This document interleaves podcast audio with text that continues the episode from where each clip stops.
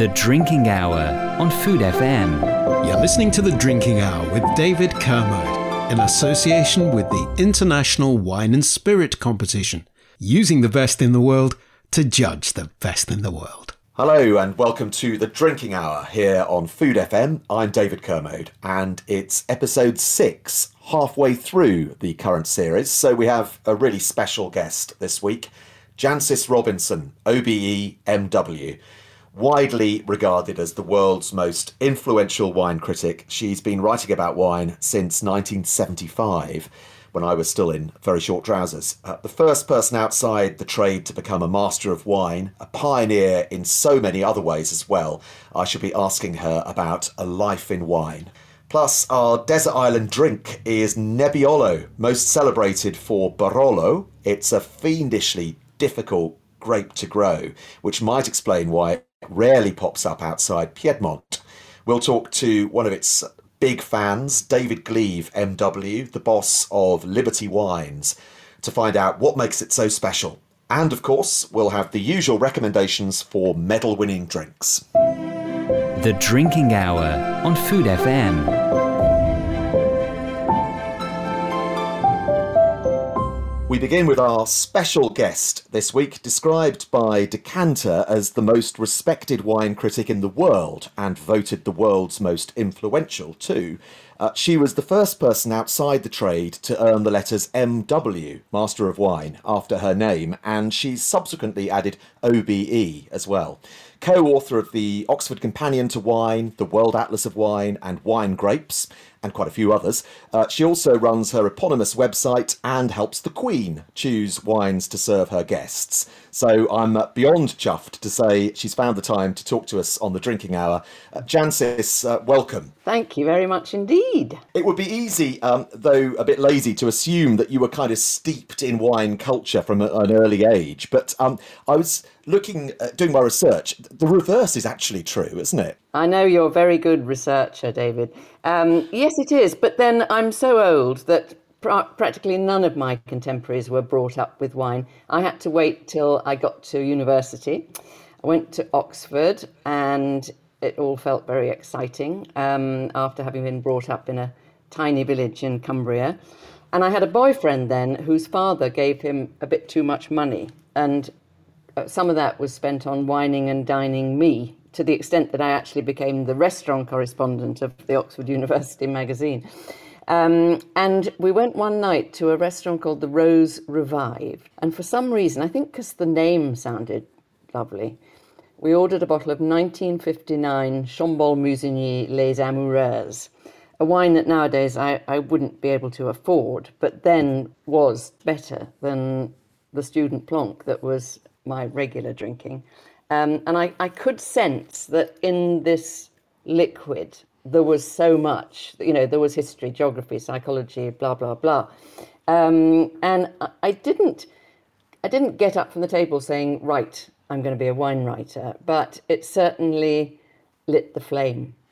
But what most people don't realize is that back then, and we're talking about the early 70s, the subjects of wine and food had nothing like the status that they have today. They were seen as being kind of terminally frivolous. You wouldn't if I'd said to my friends, I'm going to become a wine writer, they'd have said, what a waste of an Oxford education. You know, very different, isn't it? It is, yeah. You've been writing about wine since 1975, um, and you describe that as prehistory as far as modern wine is concerned. Uh, so, what did you generally encounter back then that's so different today? Well, it's more what I didn't encounter.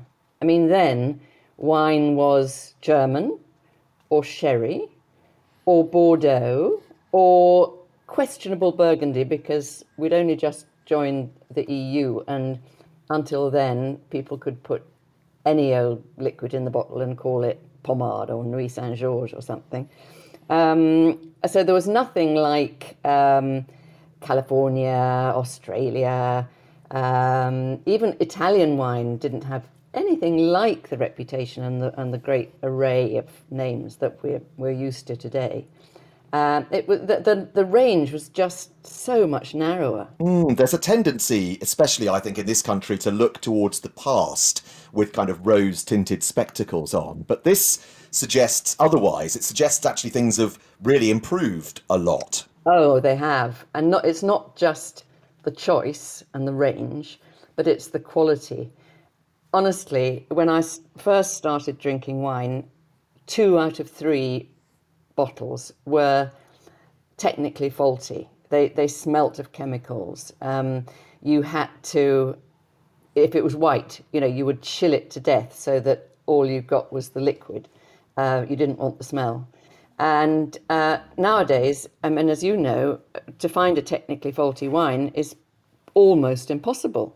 The winemaking standards have risen so fast. I mean, the, the, the most common fault today, I suppose, is having a faulty cork, which imbues the wine with a certain sort of n- nasty, damp cardboard kind of smell, mm. that not making you not really want to drink it. But um, that's not the fault of the wine. I mean, overall, the stand, the quality of wine today is is amazingly high.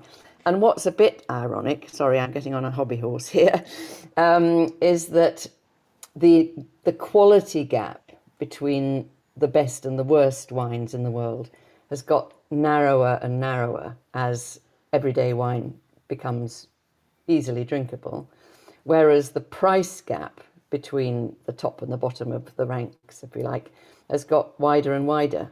Um, a whole, I, I, uh, that's a whole other subject, but maybe you know it's because wine has become something that billionaires want to invest in, so they've they've ramped up the prices of the most sought after wines, for instance. Whereas at the bottom end, it's a very competitive market, and um, most basic wine, they can't really afford to um, jack up the prices too much. Although our well, government does its best with its with the duties it imposes. Yes, it certainly does. I mean, they're talking of things we we can't um, afford anymore. Um, I read a, a, a wonderful republished article last summer from your autobiography, but it was on uh, the website, recounting this lavish reception at the British Embassy in Paris in 1995 with that free flowing 1945 Pol Roger, DRC, the works, almost ruined by a French transport strike. it's a wonderful piece to read. I, would highly recommend it. But you, you paint this vivid picture of, um, of, of extraordinary extravagance. Um, is it is that just another era these days? Would that still happen? In a way, but the point of that evening, you was it on JancisRobinson.com? That's right. Yes. Oh, yes. Good. The point of the evening actually wasn't extravagance. Funnily enough, it was we were celebrating um, a half century since the armistice and the end of enmity between countries. We hoped. Um, so, for instance, Egon Muller he got back to his vineyards and found them completely untended after the war and sort of everything growing wild. But he produced this wonderful bottle of 1945 Scharzhofberger that was one of the stars of the night. And there were various, um, there was the, the American ambassador to France was there, Hugh Johnson was there. In fact, my fellow wine writer Hugh had the idea in the first place because the, the, the vintage 1945, signalling the end of the Second World War, happened to be an absolutely great vintage. So it was an excuse. It was it was a very nice, harmonious night with a historical connection. Um, it wasn't, you know, in the 80s there was quite a vogue. I think particularly among American wine collectors, to have an event where they would they'd been collecting, say, a certain chateau, usually a very grand chateau, and they'd invite people along to taste every single vintage. That not necessarily to maximize pleasure, more of a sort of exhibition, really, of, of what they they had bought. Um, but the, the, spirit of this evening, I would defend. It was in the British Embassy in in Paris, um, and it was it was wine is diplomacy, David. You know. yeah, well, it's um, it's it does a, a great job at, at, at, doing that, and it's a, as I say, it's just a wonderful, um, vivid piece of, of writing as well. But aside from improvements in in production technology, there've been some epic changes in the wine scene at the time that you've been writing about it. For example, um, presumably there was no Marlborough Sauvignon Blanc when you were first writing about wine. Oh heavens, no, no, absolutely not. Um, But I suppose in terms of mac, I mean, I, I talked a bit about the change in the range of wines were available, but in terms of macro trends, in the 90s, for instance, I think it's true to say that most wine producers, wherever they were in the world, were trying to make copies of a very narrow range of French classics. You know, wherever they were, they'd be trying to make uh, an oak matured Chardonnay that was a kind of copy of White Burgundy, and uh, a nice concentrated Cabernet Sauvignon that they saw as a copy of a, a famous red Bordeaux. And that got very tedious. You, I don't know if you were, if you remember that, but it was very boring to have mm. exactly the same style of wine coming out of all sorts of different climates and cultures and, and countries. So, um, and, and people were, were ripping out the local grape varieties that had had centuries to get themselves used to this environment and putting these incomers from France in instead. And not surprisingly, not all of them flourished. So the, there's been a big trend away from this small group of international grape varieties back to indigenous varieties and a much wider range of grapes, which makes life a lot more interesting. And then in this century, there's been a, a sort of what you might call a flight from the, the, what was fashionable in the 90s, which was high alcohol, lots of obvious oak, um, lots of colour. And now people, uh, to my delight, um, producers are much more trying to make a, a, faithful expression of their particular bit of, of the globe rather than a copy of something French. Um, so, and alcohols, they're trying to make less alcoholic wine, but of course the climate isn't helping them because it's getting warmer and warmer and grapes are getting riper and riper, and that produces more and more sugar, which you ferment into alcohol. But they're doing their damnedest to, to stop, to counter that trend. So much more freshness, and then also much more wholemeal ways of growing vines. You know, the, the era of agrochemicals seeming to be um, the solution to all problems is over. A m- far more organic, uh, organic cultivation of the vine, um, and sort of natural yeasts rather than adding cult- specially cultured yeasts.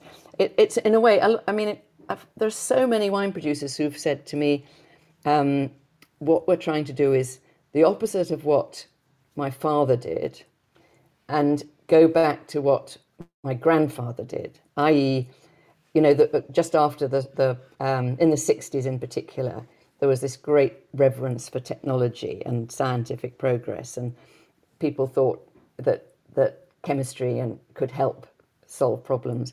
And now the it's mu- it's a much more natural form of winemaking so if someone wanted to make a wine that uh, would uh, appeal to you, um, what um, you may have just described it, but what should they be looking to do? Fiddle about with it as little as possible.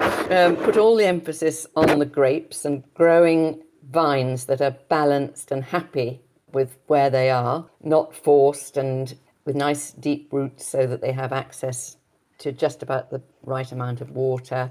And and a, and a wine that's interesting, that that has a message that's that come that's very obviously uh, communicates where it's where it's come from. But it, I mean, sometimes people say to me, "Oh, what's your favourite wine?" I'd be I couldn't possibly answer that question. But I mean, it's more, isn't it amazing that the fermented fruit of the, the fermented juice of a single fruit, the grape, can produce this vast array of different flavours and styles uh, in 1984, you were the first non wine trade person to earn those letters MW, as I mentioned in the introduction. Um, I'm wondering if you were one of the first women to also achieve that. Not especially. I think I was something like the 10th woman or so. There are a couple of, of women masters of wine in this, who passed these horrible week long exams in the 70s. And then there was a great rush of women in the early 80s. Yeah. Um, so it's and nowadays um, it's just amazing the number of people who sign up to do the Master of Wine study course. Far more students, MW students, than there are actually MWs now, and they're from all over the world. And it is it's a real trial. I mean, it, you know, you you're tested. Mm. Not just on your writing and your knowledge, but on your tasting ability. You've got you, there are three papers where you walk into the exam room and there are 12 glasses in front of you and you've got to, you know nothing about them. and you've got to assess and identify them as closely as possible and answer all sorts of questions about them. And as the wine world expands, of course, so does the syllabus. So um, I, I'm, I'm not at all sure I could pass it today. I'm sure you could, but anyway, um, you were pregnant when you passed the MW exams, and you you write that you think that that may actually perversely have helped. Uh, that would surprise a lot of people. How how do you think it helped? I think it helped. Well, uh, as as women will who've had children will know, your taste becomes very very sensitive um, when you're pregnant. So I was tasting pretty well. I was also practicing like mad because it's it's a bit like an Olympic sport. You need to be in condition for the for a blind tasting exam, um, and also I wasn't tempted to actually drink the stuff. You know, I think that probably there were some desperate people in the exam room who kind of got a bit confused and thought they'd console themselves with a, a mouthful of it, but I felt like spitting the whole lot out. The child who who I was carrying then has turned out to be the one of our three who is most interested in wine. oh, there you go. Uh, well, you've, you've been very supportive um, of uh, those uh, who have been um, victims of sexism in, in the wine trade, um, and more broadly, I'm, I'm, sure, than just the wine trade. But um, you seem also, from uh, everything you've said, to have uh, escaped that uh, misfortune yourself over the years. I've been very, very lucky um, not to have consciously experienced any discrimination at all. In fact, sometimes the reverse. There was a great rash of articles in the 1980s about female wine writers. I think that, the, that uh, but I think that a lot of women, particularly in hospitality, experience a terrible degree of sexism and sexual harassment fully unaware of because I've never actually experienced it myself. So I do feel a responsibility to call it out and high, and, and support women in, in wine. I think it's my, my luck is that I've never had to sell wine, um, and I've never worked in a say a, a restaurant or, or even a, a, wine company. I've never worked in the wine trade. I'm a I'm a kind of parasite on the wine trade, commenting about it. Um, so, and of course, wine producers want to be nice to me because they want a nice high score and you know on their wines and things like that.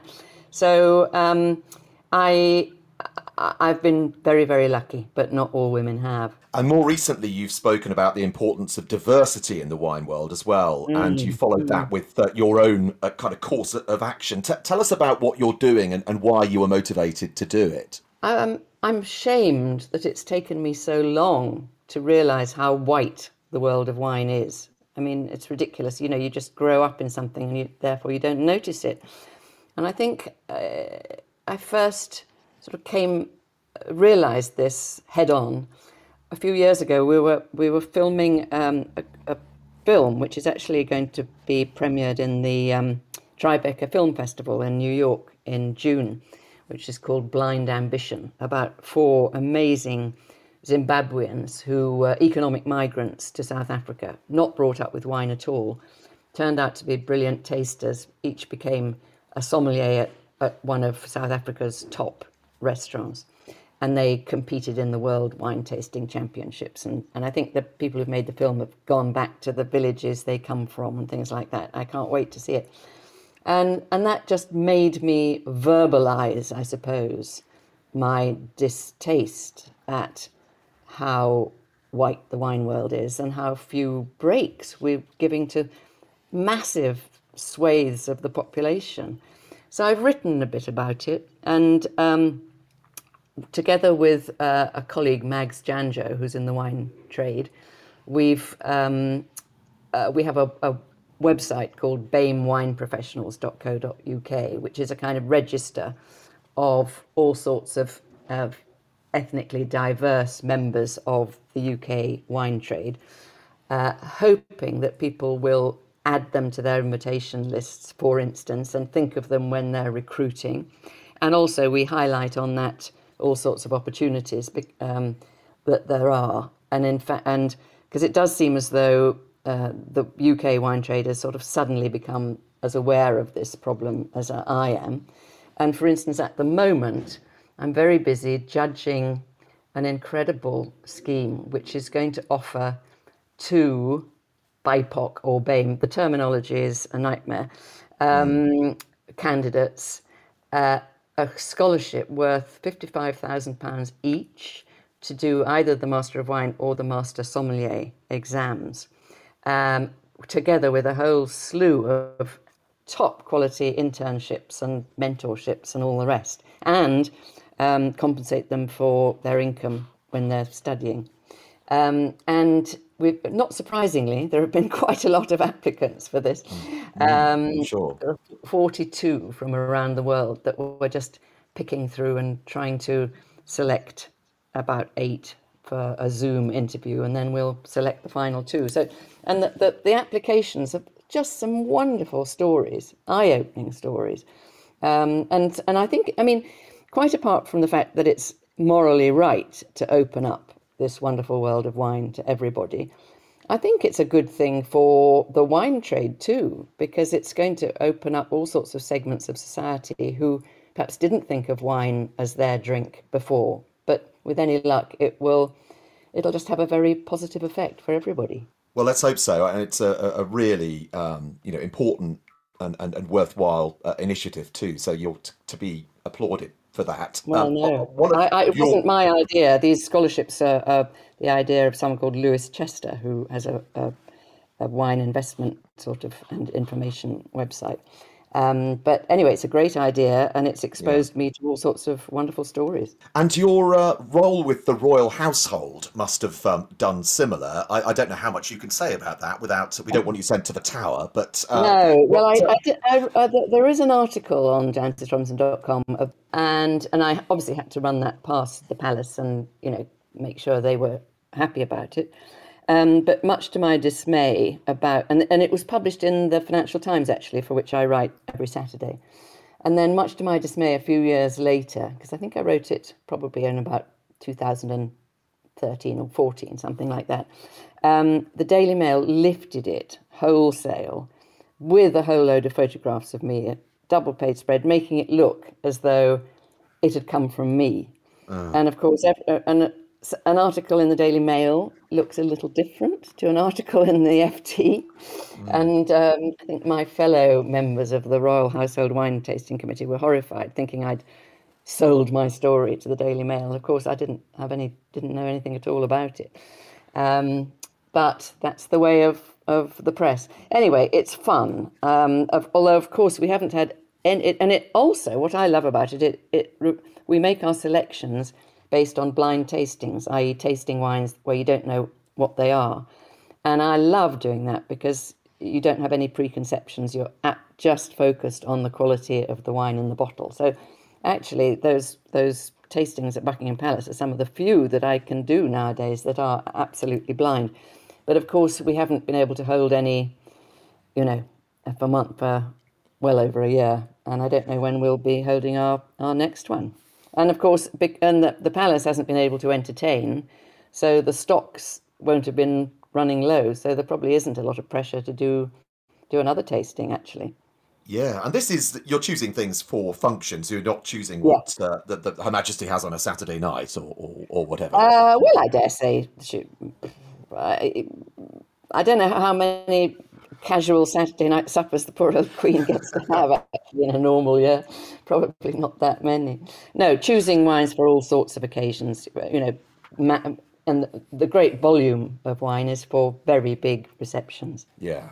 You're married to a silhouette, uh, famously. Uh, if you go onto your website, because uh, Nick Nick Landers, uh, your husband's articles are, are on the site he's he's uh, always uh, silhouetted, so he's not identified, uh, as is the mm-hmm. case uh, with uh, with most, um, if not all, uh, leading restaurant critics. Um, when you dine together, um, who gets the wine list? In France, pretty much routine him, um, unless it's a very um, cosmopolitan sommelier who might recognise me. Um, in London, probably more often me than him. Um, if it's uh, if it's if it's got a, kind of wine savvy um, waiter. Um, but it is crazy, isn't it? Well, and if Nick handed the wine list, he just immediately hands it to me. Last night, for the first time for ages, I had dinner with a, a wine professional who sells millions of pounds worth of wine a week, probably. Well, certainly a year. Um, and he, he he was handed the wine list, and he handed it straight to me. I, I love the fact that that happens. I just, and it's terrible, but it's also just, it, it is actually quite funny as well in, in, Yes. a, in, a, in a terrible way. I'm not going to ask you what your favourite wine is because it's very tempting to do that, but you've already said uh, you you can't answer that question. So I'm not even going to, Absolutely I'm not. not even going to dare. But, but I do, I do really appreciate you giving up. Uh, I know you're extraordinarily busy, so I really appreciate your time uh, talking to us on the drinking hour. It's it's always a, a a pleasure to uh, to talk to you, Jancis. Well, a pleasure for me. Thank you very much. The Drinking Hour on Food FM. You're listening to The Drinking Hour with David Kermode in association with the International Wine and Spirit Competition, using the best in the world to judge the best in the world. So it's time for our first trio of medal winning wines and spirits. First up, one of the real pioneers of English sparkling, Ridgeview, set up by Mike Roberts, MBE, and now run by his daughter Tamara with son Simon Roberts as winemaker. Ridgeview Fitzrovia Rosé Brut non vintage won a silver medal with 93 points, with the judges describing an elegant example with fine, delicate bubbles, full of pure red fruit, cream, and hazelnut character, balanced and well rounded. And that is £31.50 at ridgeview.co.uk. Next, a gold outstanding gin with 98 points, Stranger and Sons Indian Spirited Gin, which comes from Goa, was described like this bold, bright citrus flavours stand out on the nose, supported by floral notes and hints of earth, spice, and sweetness. Harmonious and intense on the palate, with extraordinary refinement, producing a delectable, long, spicy finish. It's really getting popular in the UK, this particular gin, and this is £34.75 at thewhiskyexchange.com.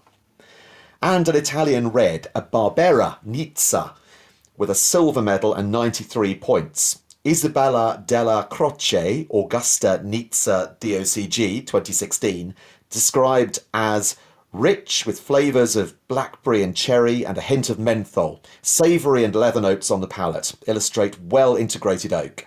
Excellent typicity and generosity with good fruit definition, said the judges, and that one is 25 quid at Petersham Cellar. The Drinking Hour on Food FM.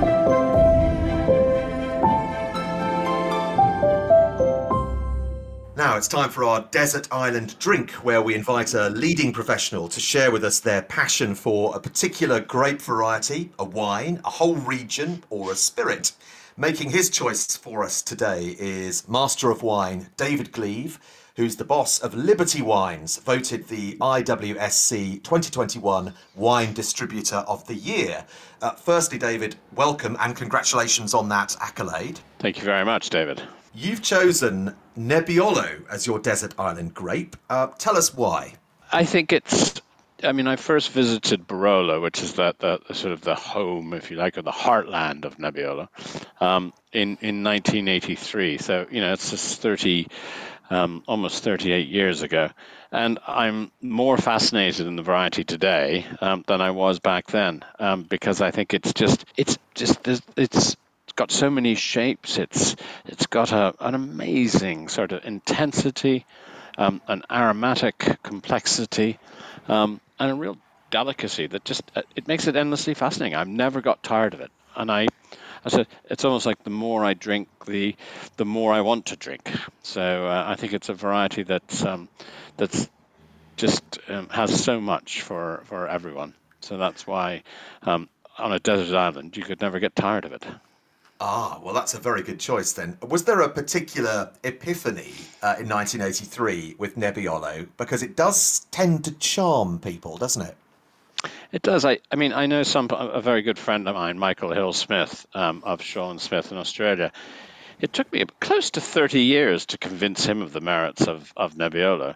Um, but once he finally sort of found found it, he he um, he's never stopped buying it. But um, for me, I think you know my great mentor in the wine business was a guy, uh, chap called Nick Belfrage, who wrote a couple of books on Italian wine, and you know knows more, um, has forgotten more about Italy than most people know. And he introduced me to Nebbiolo in the um, early 1980s. And in those days, the style was very different to the way it is today. But I can remember some of those. You know, it, it's a sign of how things have changed. That the the vintage that was current in say 1983 were, was 1971 and 1974. Um, and those wines were, you know, they were older fashioned. They had a slightly Bovrily character on the nose. They'd been aged for a long time in barrel, um, but there was something there that just was was intriguing. Um, I suppose as far as a particular epiphany, um, there was a, I really remember a a brilliant, it was 1971 um, Barolo from the um, San Giuseppe vineyard from a producer called Cavallotto, and it just sort of hinted to me at what Nebbiolo could be.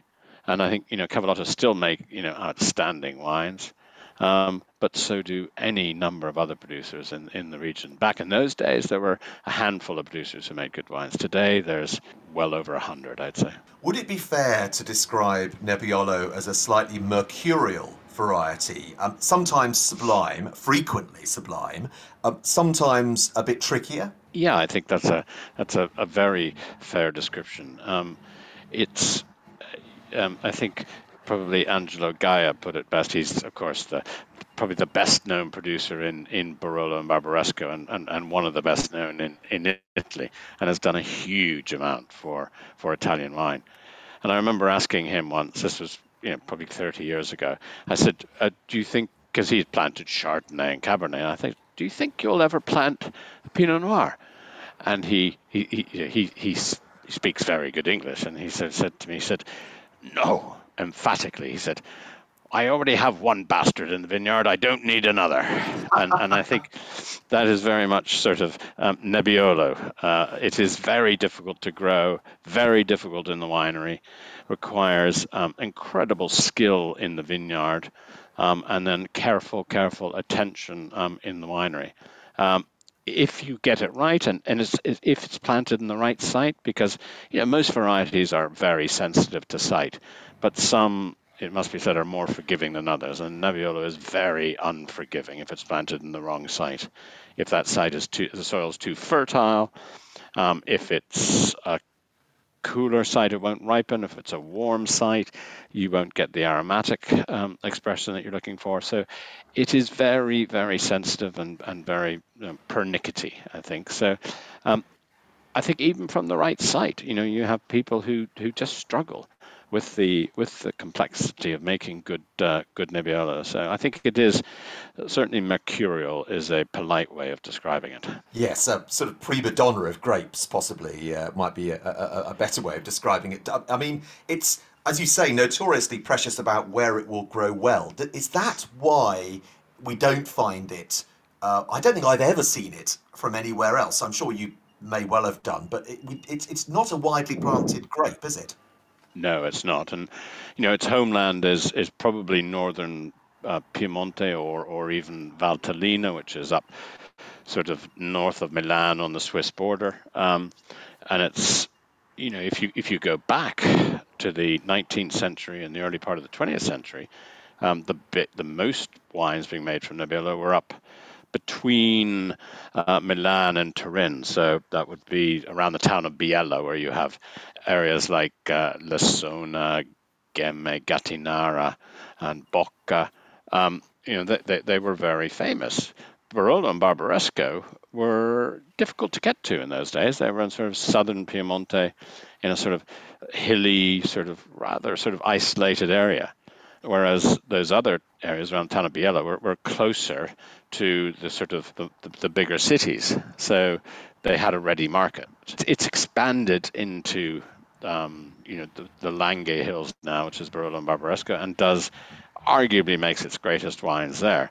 Um, but if you look around the rest of the world, there's a few people making it in Australia. There's a couple of very good examples in the Adelaide Hills, um, funnily enough, in, in South Australia, uh, including from a producer called uh, Steve Pannell, who um, is you know famous for his Grenache, but he did a vintage once in, in, in Barolo and absolutely loves the variety. So he has um, has carried on sort of doing battle with it and makes a really, really good example. Um, there are, I, I, know I've tasted a little bit in, in Argentina, but I don't think it's ever been successful. And, you know, there's a, a an old Italian family in California called the Seghesios who uh, they planted Sangiovese, they planted lots of other uh, Italian varieties uh, in sort of nod to their Italian heritage. They tried Nebbiolo and gave up. They just said, it's impossible. We can't possibly ripen it or get what we want um, here. So it, it, yeah, I think you're talking about a handful of people outside Piemonte who who, who make it.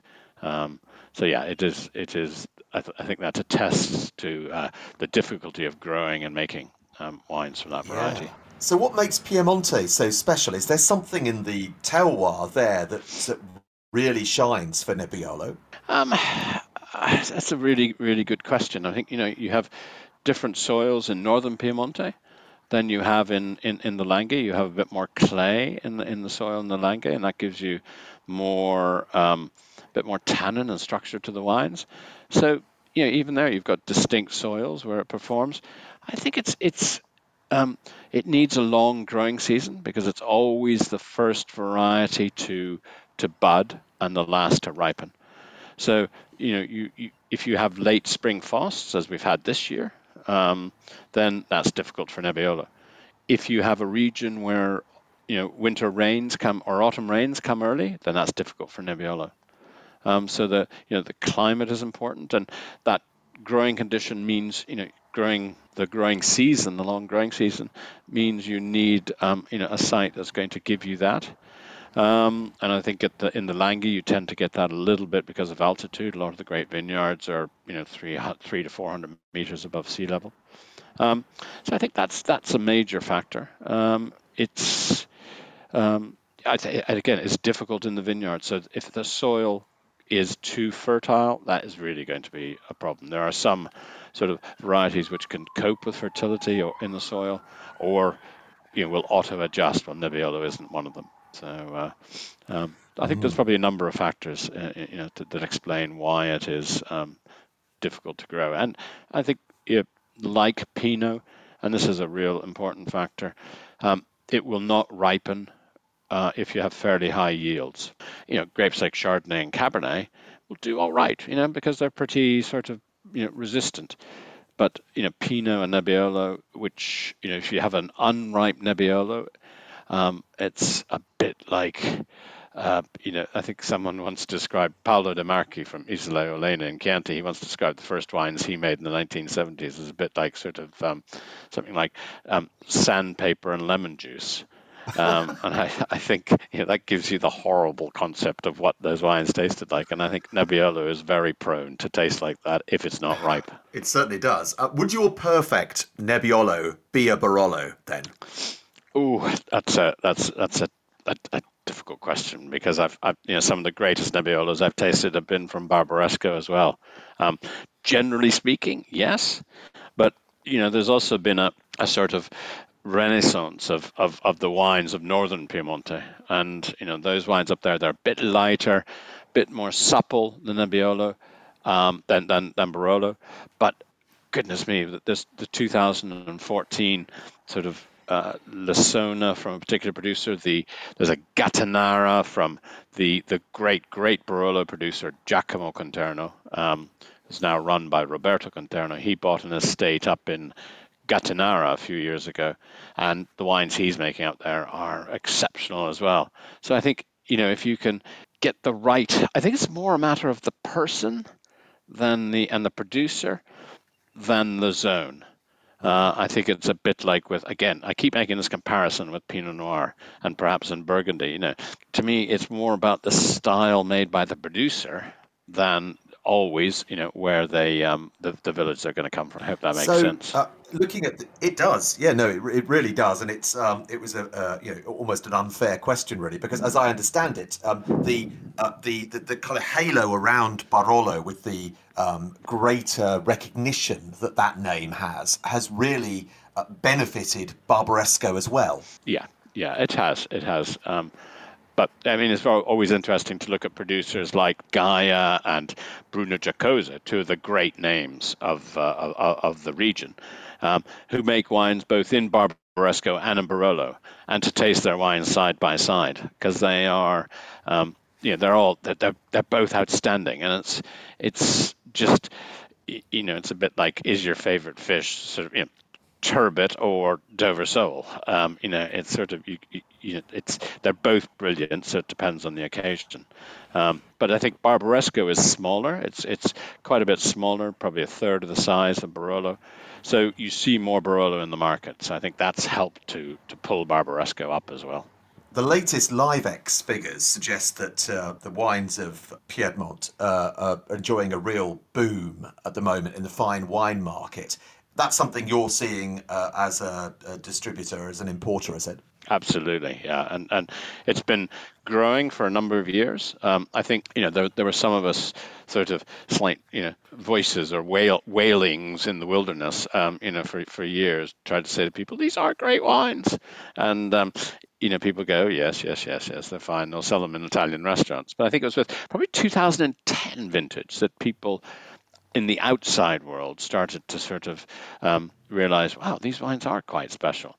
And I think there's a number of factors. I think one is there's a generation of people who have broad palates. You know, they're brought up tasting lots of different things, and they want to have Barolo and Barbaresco in their cellar. And the number of people who've said to me, "I'm selling a lot of my Bordeaux so I can buy more Italian wine," because yes, I want to have Bordeaux. I love the wines of Bordeaux, but life's too short just to drink one style of wine. Whereas I think, say, 30 years ago, you know, I, um, or 40 years ago, goodness, when I first came into the business, um, you know, there was definitely, uh, there wasn't as much fine wine outside the classic regions of, of let's say even you know Burgundy and Bordeaux. You know Barolo has definitely stepped up into that league, and I think also with that has come uh, that's partly been driven by a, a, revolution in quality better viticulture and better winemaking. And the wines today are street, in my view, streets ahead of where they where they were, um, you know, three or four decades ago, and and that makes them really exciting. Um, and and they've the producers have taken that responsibility of higher prices very seriously, and they look to try to make better wines um, each year. And I think they've been helped by the fact that there's some been some you know, outstanding vintages in the last decade. 2008 was very good. 09 was right and forward. 10 was stunning, and then the you know the most last year's release, 2016, is I think I can't think of a better vintage um, that I've mm. seen in, in the last four decades than 2016. So just they're, they're they're ripe yet fresh and beautifully aromatic. And some are still available, amazingly, aren't they? So that which is, is pretty remarkable for a, yeah. an exceptional yeah. vintage like that. We always end this chat by showing off. Um, the best Nebbiolo you've ever tasted. You may have mentioned it already with your epiphany. I don't know. Ooh, um, that is a that is such a difficult question. You know, if I were to drop a short list, there would be definitely, um, you know, from Bruno Giacosa, and, and you know, I have no commercial connection with them. I just love their wines. You know, their Barbaresco from the Asili vineyard is is absolutely fabulous. Their Barolo red label is, is outstanding. The Giacomo Conterno wines, especially their Monfortino, are just you know wonderfully powerful yet delicate wines. Um, Angelo Gaja, I think, makes outstanding wines. The eastern valley of, of Serralunga, and that's where Angelo Gaja has his vineyard, where Bruno Giacosa has his. And I think there's a, a vineyard there called Vigna Rionda, which, you know, if they were ever to do in Barolo what they've done in Burgundy, and and make a, a selection of Grand Cru vineyards, then Vigna Rionda would certainly be one. And I think um, you know when I when I drink, rarely drink, but when I do drink the um, the from Massolino, um, a, a, producer who's been in Serralunga for over 130 years, just um, sort of to me distills the essence of um, of, of, of Barolo, and I think that their 2014 um, Barolo Vigna Rionda is um, is is superb because it's also people think, oh, 2014, we don't like that as a vintage. It wasn't that good. Whereas for Nebbiolo, it was a really good vintage because it's it people picked into late October and sometimes early November. So it was a long, long growing season. It wasn't a great summer. The vintage was saved by September and October. Good weather in September and October, and that's a that's part of the sort of magic and um, uh, what should I say? The, yeah, the individuality of Nebbiolo that it is able to, um, you know, produce wines in, in, in years like that that are difficult because of its late ripening uh, nature.